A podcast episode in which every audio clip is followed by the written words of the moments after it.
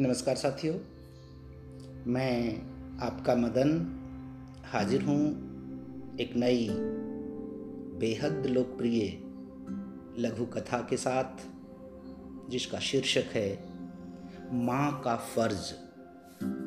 और जिसकी रचयिता हैं सुप्रसिद्ध साहित्यकार, अपराजिता अनामिका। तो आइए, पढ़ते हैं। शाम का धुंधल का गहराने लगा था। हिरणी सी लगभग कुनाचे मारती, वो अपनी झुग्गी की तरफ़ भागी जा रही थी। बार बार आँखों में भूखे बच्चों की तस्वीर गोंधती। संकरी गंदी गलियों में गहराती शाम गुलजार होने लगी थी।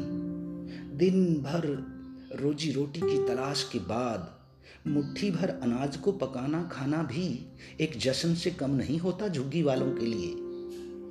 पैबंदों में अटकी चादर, जो सड़क और घर में फासला दिखाने की मजबूर सी कोशिश कर रही थी, उसे सरकाकर जल्दी से हाथ पाँव धो, चूल्हा जलाने लगी। बंगले से जश्न के बाद बचा मुर्गा जिसमें गोश्त नाम मात्र रहा होगा, वही पन्नी भर मिला था। नथुनों से टकराई खुशबू बच्चों की आँखों में गजब की चमक पैदा कर रहे थे। तीनों बच्चे एक दूसरे को देखकर रहस्यमय मुस्कान बिखेरते चूल्हे पर गिद्ध दृष्टि जमाए थे, जिस पर कनकी खदक रही थी। तभी अचानक ही पाँच छह औरतें और तीन चार मर्द आधम के। देख जरा कुलक्षणी को, मांस बेचकर मांस खाती है। खसम को मरे अभी साल नहीं लगा, पर इसके ठसके तो देख। अरी बेहया तूने यहाँ क्या धंधा करने का ठेका लिया है? देख रमुआ, इसे भगा अपने चौल से। ये तो छूत की तरह सभी औरतों को खराब करेगी। औरतें चीख रही थी। वो बदहवास स्थिति को समझती, तब तक नशे में लड़खड़ाते तीनों मुस्टंडे उसे पकड़ने लपके। बच्चे घबराकर रोते हुए उसके पीछे छुप गए। वो लपक कर चूल्हे से जलती लकड़ी खींचकर सबके सामने लहराती, ललकारती बोली, खबरदार कि कोई हाथ लगाया? हाँ मैं मांस बेचती हूँ, अपने बच्चों के लिए खून भी बेचूँगी, और किसी ने मुझे हाथ लगाया तो खून भी कर सकती हूँ। क्रोध और बेचारगी से आँसू छल छला आए थे, पर आँखों में छह महीने पहले की घटना उभर आई। जब वह आत्महत्या करने के लिए पटरियों पर लेट गई थी। कानों में गूंजती बंगले वाली मेम साहब की आवाज़, के स्त्री रूप में हर फ़र्ज़ निभा लिया तुमने, बेटी, बहन, पत्नी, सभी का। पर एक माँ का फ़र्ज़ अभी बाकी है। जलती लकड़ी पर उसकी पकड़ मज़बूत कर रहे थे और दिल का हौसला भी। धन्यवाद साथियों।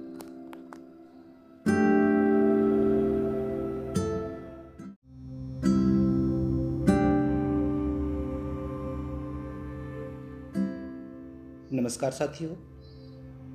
मैं आपका मदन हाजिर हूँ एक नई लोकप्रिय लघु कथा के साथ, जिसका शीर्षक है प्रीत्यता और जिसकी रचयिता हैं वरिष्ठ साहित्यकार आदरणीय अनघा जोगलेकर जी।